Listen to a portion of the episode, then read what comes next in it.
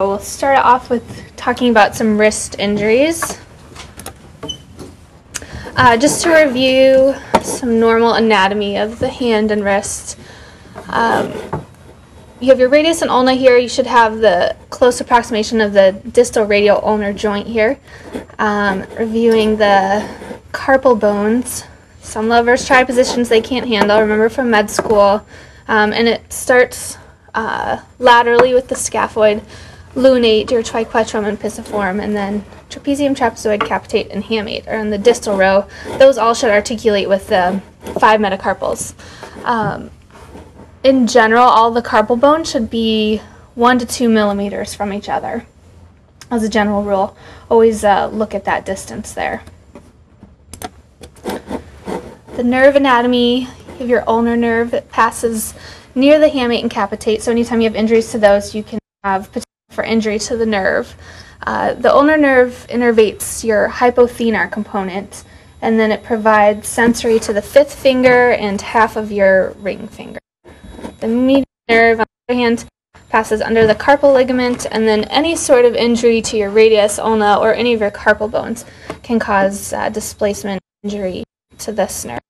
And then that, again, sensory to your three fingers, half of your ring finger, the other half finger. Blood supply is by the radial and ulnar arteries, and they come together to form the dorsal palmar arch. And then keep in mind, as we all know, that the scaphoid bone receives blood supply from the distal part of the arch. It kind of loops around um, and comes back through here, providing blood supply distally. So things you should look for on uh, these x-rays, we talked about the uh, radius and ulna here, and then you should look for these three arcs. Uh, the most, uh, the first two arcs are formed by the proximal and distal parts of the first row of carpals. Um, so you can see over here without the lines that there should be a smooth line along the side and then a smooth line along here. And then the third arc is formed by the proximal ends of um, the trapezium, trapezoid, capitate, and hamate. And again, over here, they should be smooth um, right along there. So those three things can clue you into any sort of fractures to the carpal bones if are um, off. And then I mentioned again, make sure you look to see the distance between all these. Make sure it's only one to two millimeters. So the lateral view to review, um, hold on, I'm going to use this little drawing tool because that kind of helps us see. So on the lateral view, you should look for the three C's if anyone has heard of this. You have your radius is here. It's your first C. It should align with the lunate, which is your second C, and then the capitate, which is your third C. Um, so those should kind of be stacked on top of each other, and then that should articulate with your third metacarpal. Um, so always look for that alignment on the lateral. And then in addition, the ulna should overlie the radius, so you should see a smooth line there. Um, on the lateral view, another important thing to know how to do is to look at the scapholunate angle. And so this is kind of nice. It has the outline, if you outline the lunate, draw a line straight through the middle of it. And then the scaphoid bone you can kind of see comes off over here. And it, come, it should come down like that. If you draw a line along the edge or even straight through would give you the same angle. And the normal angle should be between 30 and 60. Um, anytime it's greater than that, then you have to think about ligament instability or some sort of fracture there as well. So just talking about some distal radius injuries. Uh, Colles fracture is really common, as we know, and it, this is kind of used to loosely describe any fracture of the distal radius, with or without involvement of the ulna but it should have um, dorsal displacement of the fracture fragments. Mechanism is usually a fall on outstretched hand, and on the x-rays you'll see um, a dinner fork deformity, which is what it's commonly called. Um, complications of this can include compression or contusion of the median nerve, um, as I talked about before, because it overlies that main area right there. As an example, um, you can see the fracture through the radius, and then the displacement is named for the distal part of the fracture. The distal part of the fracture is dorsally. So the dorsal displacement equals a Colles fracture. Um, here you can see here's the dorsal piece to it. And on the PA view, this one actually extends up into the uh, intra-articular space too. Smith fracture is the opposite of the Colles. So again, it's used mostly to describe any fracture of the distal radius with or without involvement of the ulna, and then this will have volar displacement of the distal fragments. Uh, the mechanism for this is usually um, falling onto supinated forearm um, or some sort of like large hyper hyperflexion force. Usually these uh, occur in younger patients, and these are far less common than a Colles fracture. So this time the distal fragment displaced volarly, that's a word, um, and you can see that on the lateral view here. And so the key in all of these is here you can see like the three C's are still intact. You have the radius, the lunate, and the capitate that are all still aligned. So you just have that fracture there and no other displacement of the carpal bones. Another distal radius injury is a Barton's fracture. And this is a dislocation of the radial carpal joints. Uh, they're kind of shear type fractures. So you'll have a fracture of the distal aspect of the radius and then you'll have a dislocation of everything distally to that. Uh, these usually have a high tendency to redislocate and to not um, heal well, so they usually will require operative treatment. So here's an example. Um, the volar fracture is the most common one. So you see kind of like an oblique fracture through the intra-articular area, and then you have displacement um, of the distal pieces, which is how it's. Um, and then just the opposite, the dorsal displacement on this side. Here's a real x-ray of it. Um, hard to tell on the AP view what exactly is going on. You can see there's a fracture, but then if you look on the lateral view, you can see the fracture here, and then all the carpal bones have kind of come along with it. You can see still, though, that the articular surface of the radius still is in communication with the lunate and the capitate, though. Not really going to talk about that because there's a lot of things there. Um, so all of those usually will, re- will require um, hematoma block or some sort of sedation and um, the time which you can do. The things that were on the slide before that are some indications for it, but there's a lot of numbers and we don't have to really talk about that. So the rest of the ones I'm going to talk about, I stole this from our USC Essentials course last year because it was really good and really helpful. I've kind of forgotten all this stuff, so it's good to review it again. Um, she used this mnemonic Homer Simpson for these commonly missed high risk injuries that you always want to look for on wrist x rays. So the D stands for dislocation or dissociation. First one is uh, scapholunate dissociation. This is the most common um, and significant ligamentous injury of the wrist. Again, as most of these will be, mechanism is fall on to outstretched hand, extreme wrist extension. So what you'll see on the x-ray, in the PA view, um, I'll show you pictures of this, you'll have more than four millimeters of widening of the space between the scaphoid and the lunate. Um, and remember I said anything greater than two is abnormal. So definitely if it's between two and four, you'd have a high suspicion. Greater than four is definitely a sign of this. It's called the Terry Thomas sign. Um, and then these other things I'll show you, the signet ring. And then if you look on the lateral, the scapholunate angle will be greater than 60 degrees. The treatment for this is uh, usually you can place them in just a radial uh, gutter or short arm splint, but they uh, will usually need an open reduction and fixation, so they definitely need um, orthopedic referral. So here you can really see the space between the scaphoid and the lunate is a lot larger than any of these others. Um, this one just happens to have another carpal fracture in here, which isn't uncommon to have when you have dissociation. Um, the the reason they name it the Terry Thomas sign, here he is. This is little the gap between his teeth. He was like a British comedian. Um, you can whatever celebrity you want. They call it like David Letterman sign or Madonna. I don't know. Depends on which book get. So if there's a gap in someone's teeth, be suspicious. And then the signet ring sign, which they talk about it's pretty much the, the scaphoid kind of turns on end. So you're seeing like the little gem part of the scaphoid is here. And then the ring shape. And here's, it's kind of blurry, sorry, but here's the normal wrist over here. So you can see how it's just kind of smooth here.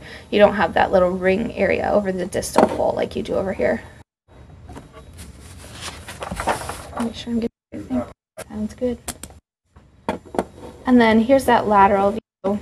Um, so this is why it's important to know what you're looking at and then how to measure the scapholunate angle. So lunate here. You can see that the radius is still articulating okay. That's not dislocated at all. Um, and it's kind of hard to see in here, your capitate sitting there too.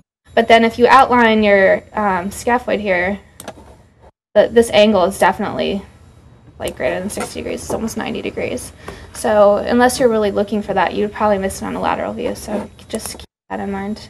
So the next one um, is a perilunate dislocation. Same thing with this one to outstretched hand.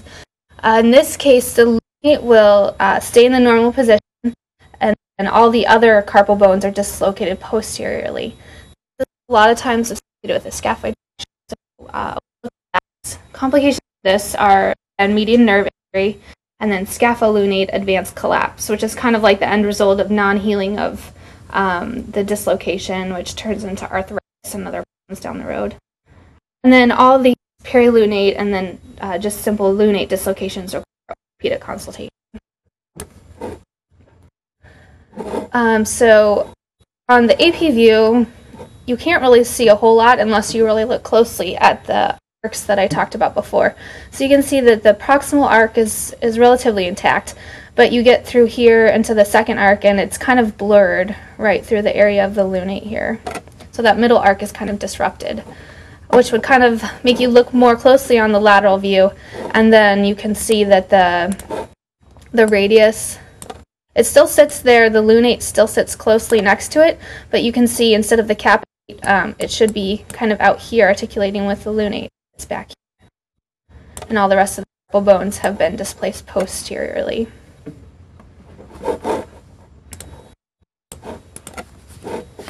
And then a simple lunate dislocation. This is more severe, um, tends to make your carpal bones and wrists very unstable, and again can be associated with scaphoid fractures. Uh, same mechanism, fall into a, a hyperextended wrist. Same sort of complications, and again requires orthopedic consultation. So here on the same thing on the P, on the uh, AP view, here you're missing a you're having a little bit of gap in that proximal arch, and then here the middle two arcs are disrupted because your lunate's kind of been turned uh, sideways. So usually it should appear kind of more uh, square appearing, but here it, it appears more triangular. So you can see that on the AP view. Oops. And then lateral view is where you'll see the um, typical spilled teacup lunate is here. So here's your radius, that should be sitting on top of it, but instead your capitate has moved down there and is sitting on top of it. So moving on to the O, stands for occult fractures. Um, things that are often missed just on plain film, so have a high index of suspicion depending on your uh, physical exam. Uh, the scaphoid fractures, they're the most frequently injured carpal bone. About 60 to 70% of carpal fractures are this bone and then 10 to 15% of them aren't demonstrated on routine x rays. So, um, as we all know, if you have any tenderness to the snuff box area of your wrist, which the uh, scaphoid makes up the base of your snuff box there, then you should have a high index of suspicion for this fracture. And this one is fairly obvious on the x ray. The white arrow helps, but um, otherwise, you can see that one very well. So again, just to review, because this seems to come up a lot, blood supply comes along the dorsal and distal aspect. And so it comes into the um, distal aspect of the bone across to the proximal aspect. So if you have a fracture across the waist of the bone there, then it can compromise blood flow to the proximal portion. And as a result of that, you'll get avascular necrosis, which will happen in 10 to 30% of fractures. And then, um, so that's just kind of a relative ischemia of the bone. And then it can progress on to the scapholunate advanced collapse, which is the arthritis and kind of a chronic subluxation of the joint there. So you have to splint all wrists with snuff box tenderness. Um, if there's a fracture, for sure they'll be referred on to ortho, and then if there's not, they need follow up x rays to make sure um, you don't see one in seven to 10 days. Make sure they're in this, the uh, spica splint. Uh, triquetrum fractures, these only make up about 10% of the carpal bone fractures, but it's the second most common carpal bone um, fracture you'll come across. And same forced hyperflexion of the wrist. Um, and this one is can be hard to see on x-rays too, so um, have a high index suspicion when they have tenderness over the um, ulnar aspect of the dorsal wrist. And then these can be associated with other perilunate dislocations, so make sure you look closely at the x-rays. Treatment for this is usually a uh, sugar tongue splint and follow-up. So here on the um, on the AP and oblique views, uh, you can see the arcs are kind of are, they look all intact there. Um, it's hard to see on these two views because the um, the pisiform kind of overlaps it, so you can't really tell until you get to the lateral view. And usually what you'll see is just this little dorsal chip off of the bone there. It's not real impressive. Um, lunate fractures, I, these were mentioned a lot, um, but they're relatively uncommon just to be an isolated fracture. But supposedly it's important because it occupies like two thirds of the articular surface of the radius. So if you did have a fracture there, it would be important that you didn't miss that. Um, and mostly it's made by exam because it's hard to see on x-rays. So you have tenderness over the base of the third metacarpal and just distal to the edge of your radius there. Um, thumb spica splint and then a referral. So it's kind of treated the same as if you'd have a suspicion for a scaphoid fracture. Do the same thing with this because it can result in um, AVN if it's not found. And so I didn't find, there's, I couldn't just find an x-ray anywhere of just a lunate fracture, so it can't be that common, I guess. And then the H is for half of injuries missed. So make sure if you see something that's really obvious, look for other things up in the carpal bones that um, that wouldn't be so obvious. The that we always hear about are Galeazzi fractures. So this is a distal third or distal half to distal third of the radius is fractured, and then you have disruption of the distal radial ulnar joint.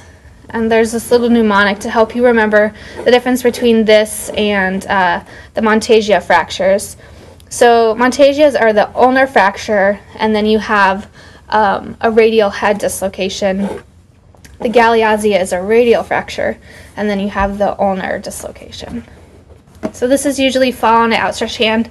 Usually they'll have their elbow flexed with this. And then what you'll see on the x-ray, on the lateral view, the ulna won't align with the radius. And then sometimes you can see an ulnar styloid fracture, which will allow for that widening of the um, distal radial ulnar joint. And these do need surgical fixation. So this one's fairly obvious. You can see the large fracture here, and then the widening of the joint space up here. And then on lateral, um, you can definitely see the fracture, but you can see that the ulna doesn't quite overlie the radius very well. And then this is one that's not quite as obvious, and you can see like you'd see the big radial fracture, and then you'd forget to look up here at all um, and see that the joint space is widened here. So just keep that in mind if you have fractures. Make sure you always look up here and look for other ones too. And then anytime you have a fracture of the radius or ulna, always look for associated carpal bones. But this is the most famous one, so keep that one in mind. Anyone have questions? Those are the main things I think we need to know. Things to look out for.